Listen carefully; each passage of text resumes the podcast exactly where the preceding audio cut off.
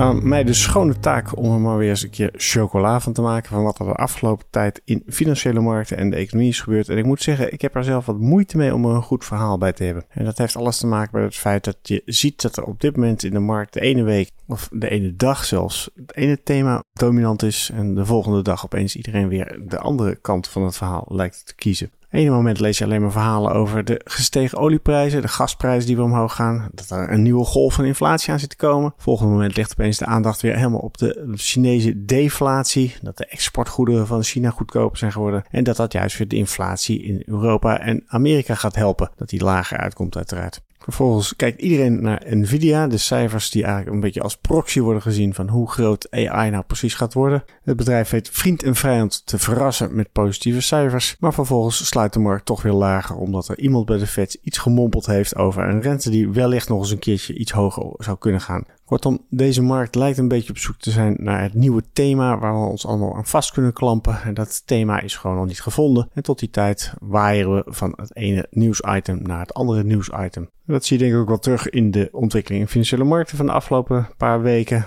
Een echte trend ontbreekt. Je ziet per saldo dat obligaties het een tikje beter doen, aandelen een tikje terug. Maar ja, binnen die aandelen doet I T het bijvoorbeeld dan wel weer goed. Of utilities, energie, die staan allemaal gewoon keurig in de plus. Uitslagen zijn niet groot, procent of plus twee, min twee, dat is een beetje de range. Dus ja, wat moeten we hier nu eigenlijk mee? En waarom kiest deze markt niet gewoon wat meer duidelijke richting? Ik denk dat er in elk geval een aantal punten te noemen zijn waar dat aan ligt. En die ga ik dan hier gewoon maar even behandelen. Punt één, de divergentie die je op dit moment ziet in de wereldeconomie. Kijken we naar Amerika, daar lijkt alles eigenlijk redelijk goed te lopen. Inflatie is weliswaar nog wat aan de hoge kant, maar als je de laatste groeicijfers erbij pakt, ziet er allemaal heel puik uit. Volgens mij heb ik dat vorige week hier ook gemeld. De Atlanta Fed G D P Now Tracker, die een indicatie geeft over hoe hoog de B B P-groei in het derde kwartaal van dit jaar uit zal komen, die staat op dit moment op vijf komma negen procent. En dat alles te danken aan sterke industriële productie en detailhandelscijfers van juli, maar inmiddels is ook bekendgemaakt dat bijvoorbeeld de vastgoedsector er weer stevig bij ligt en duidelijk groeiherstel laat zien.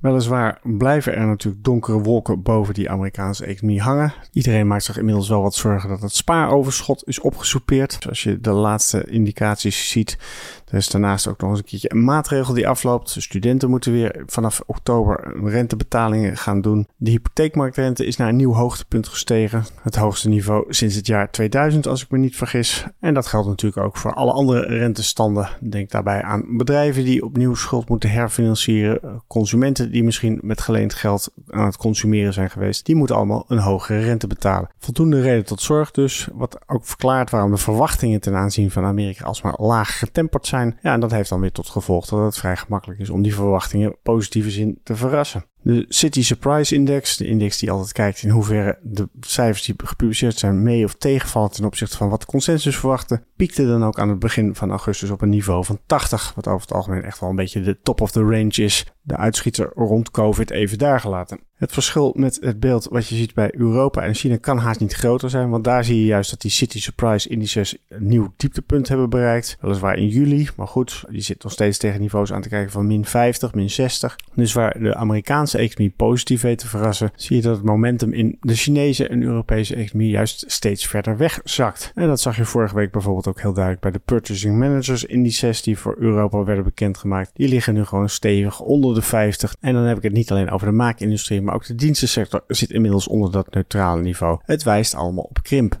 En nogmaals, terugkerend naar de City Surprise Indices, als je puur kijkt naar het absolute verschil tussen de Amerikaanse City Surprise Index en die van Europa, zit je nu op een niveau wat je eigenlijk alleen maar ziet in extreme situaties, zoals de Global Financial Crisis of de situatie tijdens de lockdowns van COVID. Dus in een normale conjunctuurfase heb je zelden een dergelijke grote divergentie gezien in economische vooruitzichten dan we momenteel zien. Nou, China doet het in dat geval wel iets beter dan Europa. Daar groeit de economie in al van nog, maar nogmaals, als je bedenkt dat daar de economische groei normaal zo'n beetje een procent of vijf, zes, zeven, acht was, een jaar of wat geleden, en we nu aankijken tegen een groeipercentage wat onderliggend misschien op twee, drie procent uitkomt, zie je ook daar dat het ja toch allemaal niet heel erg florissant is. Hele sterke divergentie in groeicijfers en ook aan de inflatiekant zie je toch wel behoorlijke verschillen. En dat is ook wel een van de vragen die ik regelmatig krijg bij klanten. Hoe kan het nou toch dat die Amerikanen met die hoge groei toch tegen een beter inflatiebeeld aankijken? En wat bedoel ik dan met beta's? Nou, als je naar de headline inflatie kijkt in Amerika, die staat op drie komma twee procent, waar de core op vier komma zeven procent staat. Ook nog te hoog, hè?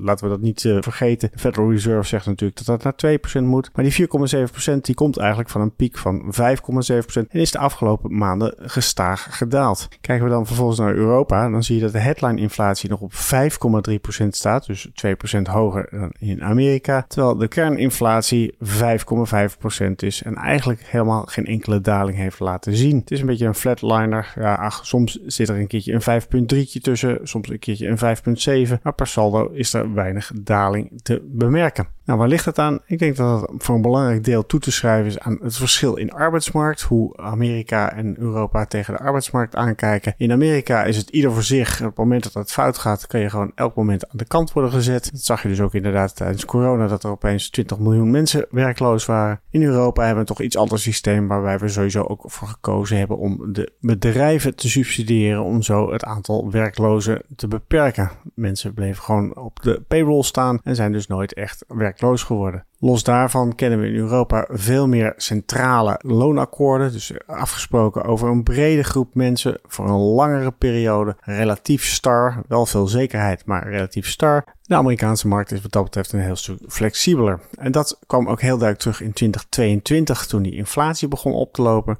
Toen zag je eigenlijk dat de Amerikaanse lonen al vrij snel reageerden. Die begonnen ook op te lopen. Met als gevolg dat de reële loonderving die heeft plaatsgevonden door die inflatiespike in Amerika veel kleiner is geweest. Zo was de jaar op jaar inflatie in maart vorig jaar, dus maart twintig tweeëntwintig, in Amerika acht komma vier procent, acht komma vijf procent, sorry. Maar toen zag je dat de average hourly earnings in de V S ook al waren opgelopen tot vijf komma negen procent. Nog steeds een gat, dus in reële termen ging ook de Amerikaan erop achteruit, maar veel minder dan in Europa, waarbij die lonen eigenlijk gewoon voor een langere periode vaststonden. Dus toen daar de inflatie opliep naar een procent zeven, acht, zag je eigenlijk dat die lonen relatief achterbleven en de loongroei eigenlijk op een procent op twee, drie bleef staan. Nou, omdat die arbeidsmarkt vervolgens wel heel krap bleef en iedereen zag dat de reële lonen behoorlijk gedaald waren, zag je in Europa dit jaar heel duidelijk de inhaalslag. We willen alsnog gecompenseerd worden voor de verliezen die we in twintig tweeëntwintig geleden hebben. En dat is in Amerika veel minder groot. Met als gevolg dat je ook ziet dat daar de lonen dit jaar veel minder sterk stijgen dan in Europa. En dat heeft dan weer tot gevolg dat de kerninflatie ook veel beter onder controle lijkt al daar. Nou, deze divergentie biedt financiële markten natuurlijk ook heel sterk de ruimte om inderdaad een beetje te warrelen. De ene dag zien ze positieve cijfers, mooie cijfers uit Amerika. De volgende dag valt er weer een vastgoedreus in China om.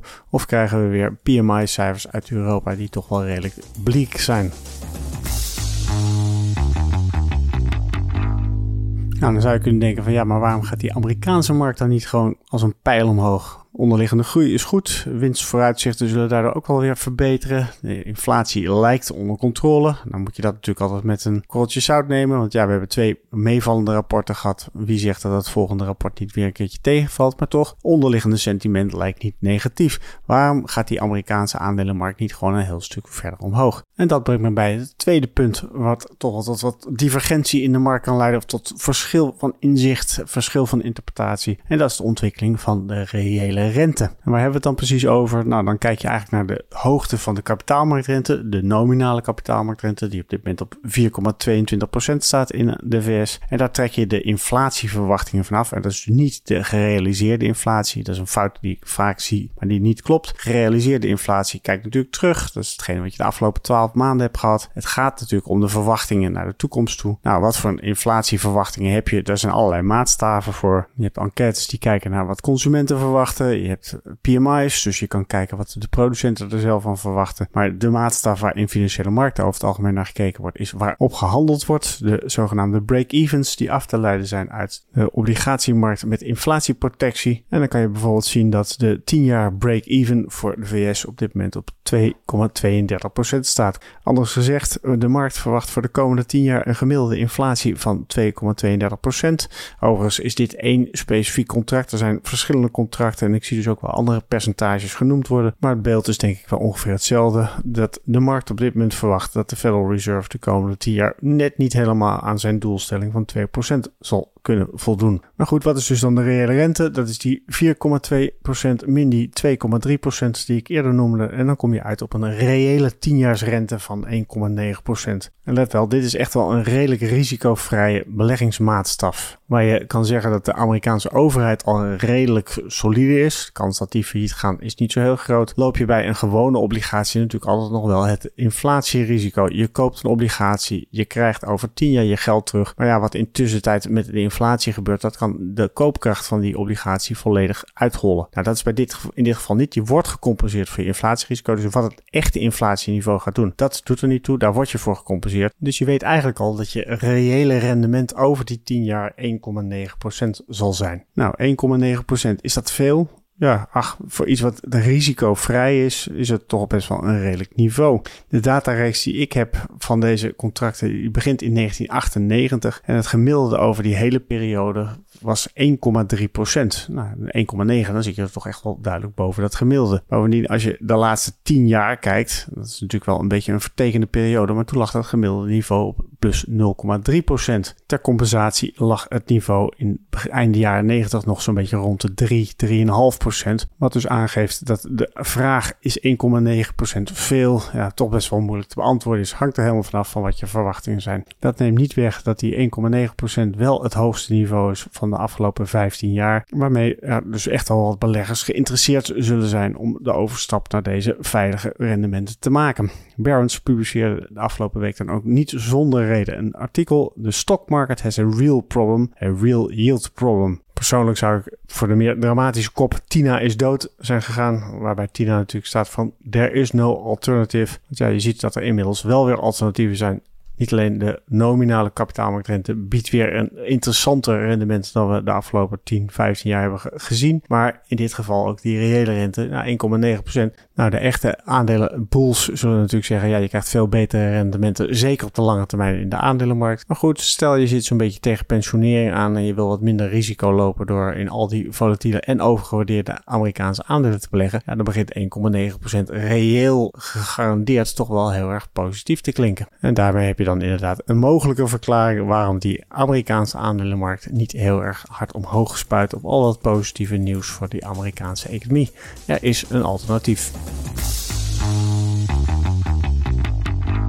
Dan even wat tijd voor de vaste rubrieken. Ik heb namelijk weer eens post ontvangen. Je kunt altijd je vragen sturen in de vraag punt daalder apenstaartje blackrock punt com mailbox. En dat gebeurde de afgelopen week weer met de volgende vraag. Hoe ziet een doorsnee werkdag er voor je uit? Wat doe je? Hoe lang duurt dat ongeveer? En waar doe je dat? Tja, goede vraag. Een gemiddelde werkdag die bestaat denk ik niet. In die zin, er zitten zoveel verschillen in mijn dagen in de week. In de maandag begin ik in elk geval altijd heel vroeg. Dan zorg ik dat ik rond een uur of zes op kantoor ben. Lekker rustig. Kan ik nog even rustig even de Bloomberg doorspitten. En de laatste nieuwtjes van het weekend tot me nemen. Om vervolgens de data op dinsdag te componeren. Die komt dan weliswaar op dinsdag uit. Maar die moet altijd op maandag om negen uur wel zo'n beetje afgerond zijn. Dinsdag is dan eigenlijk altijd de standaarddag dat ik vanuit huis opereer. Dat heeft alles te maken. maken met de podcast waar je nu naar zit te luisteren. Die neem ik op thuis. Daar heb ik de apparatuur. Vaste luisteraars of oudere luisteraars weten ook wel dat ik nog wel eens wat last heb gehad van de buren die toen nog aan het verbouwen waren. En de rest van de week ja, zit ik over het algemeen toch wel op kantoor. Tenzij ik natuurlijk aan het presenteren ben bij klanten of voor een zaaltje met beleggers of soms zelfs studenten. Dat kan nogal afwisselend zijn. En hoe ziet de dagindeling er dan uit? Nou ja, tenzij ik bezig ben met een podcast of een Daalder op dinsdag of een column voor het Financieel Dagblad of iets van die geest. Dus de vaste producties die ik draai, ben ik of bezig met het presenteren of ben ik bezig met het maken van een presentatie of, en dat is denk ik toch wel het grootste gedeelte van de tijd die dan overblijft, het absorberen van informatie. En dat komt via alle kanalen, hè? Dus wat ik al eerder noemde, Bloomberg. Ik heb nog steeds uh, oldschool R S S-feed aanstaan. Ik heb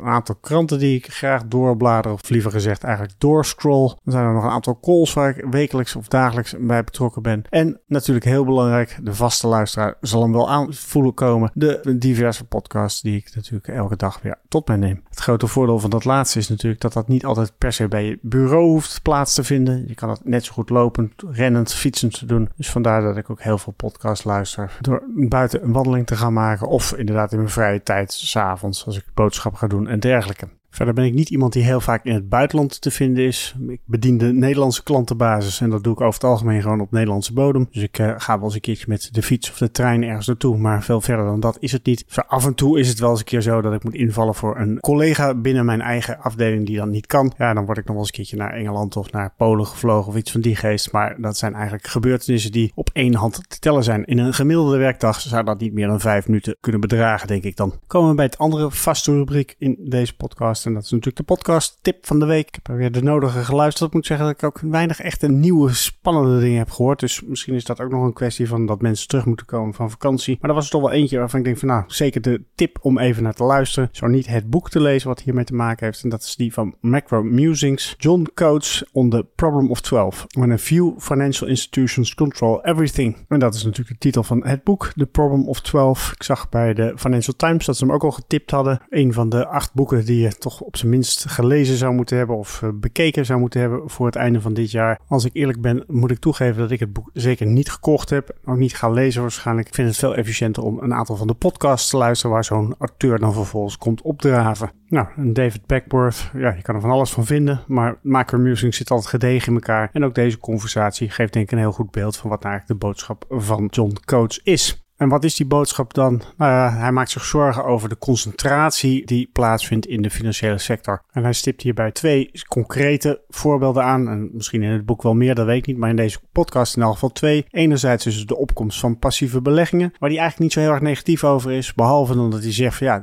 ik snap waar het vandaan komt. Het is goed voor de particuliere belegger. De kosten worden naar beneden gebracht. Maar de keerzijde daarvan is wel dat er steeds meer macht komt te liggen bij een selecte groep van aanbieders van die producten. En daarbij heeft hij het over de vier grote. Vanguard, State Street, BlackRock. Volgens mij Fidelity is de vierde. En dan zegt hij vervolgens, nou, er zijn vier bazen van die bedrijven. Er zijn vier mensen die de investments doen. En er zijn vier mensen die de voting doen. Nou, vier keer drie is twaalf. En zo kom je op de twaalf mensen waar hij het dan over heeft. Nou, van deze vereenvoudiging kan je van alles vinden. Ik weet vrij zeker dat er binnen BlackRock bijvoorbeeld heel wat meer dan één persoon is die over de investment gaat. Maar daar gaat het niet zozeer om. Het gaat hem erom dat er door de opmars van passief beleggen er een steeds groter deel van de koek komt te liggen bij een beperkt select groepje mensen. En dat is dus niet alleen aan de passieve beleggingskant. Hij noemt daarnaast ook heel specifiek de private equity kant, waar hij precies hetzelfde probleem ziet. De opmars van private equity, waarbij hij zegt dat ongeveer vijftien tot twintig procent van de overall corporate sector in handen is van private equity, waarbij één op de zeven werkers in Amerika zelfs in dienst is van de private equity of een bedrijf wat in handen is van private equity. Nou, lijkt me dat die getallen redelijk hoog zijn. Ik heb zo mijn twijfels, maar dat maakt niet zoveel uit. Het valt moeilijk te ontkennen dat ook private equity de afgelopen jaren steeds groter en groter en groter geworden is. Dus die concentratie die vindt zonder meer plaats. Overigens is Coates zich bewust van het feit dat bijvoorbeeld BlackRock juist heel erg zijn best doet om de zeggenschap weer veel meer bij de particulier zelf te leggen. Dus de koper van de passieve producten, dat die zelf hun stem kunnen uitbrengen tot op zekere hoogte. Dus het is zeker niet een eenzijdige rant met alleen maar negatieve verhalen. En dat is waarom ik deze podcast op zich ook wel weer de moeite waard vind. Daarnaast vind ik het heel erg interessant hoe Coates dit verhaal precies vertelt. Hij heeft het namelijk over de Exxon Mobil proxy battle, waarbij een tiny little private fund, eigenlijk niemand kende, toch voor elkaar kreeg dat er drie boardmembers gekozen werden die een groene of een meer groene ambitie hadden. En ik quote hier Coates eventjes. It was kind of a green climate-oriented attack. Dat geeft zo sterk aan hoe verschillend wij met z'n allen naar dit soort situaties kijken. In Amerika denken ze echt dat er een soort van groene hetze gaande is, terwijl wij hier in Europa juist weer op ons achterste benen staan op het moment dat er niet gestemd wordt volgens de meest klimaatvriendelijke manier die maar denkbaar is. Kortom, het geeft aan in wat voor spanningsveld je nou eigenlijk terechtkomt op het moment dat je over dit soort zaken begint te praten en te stemmen.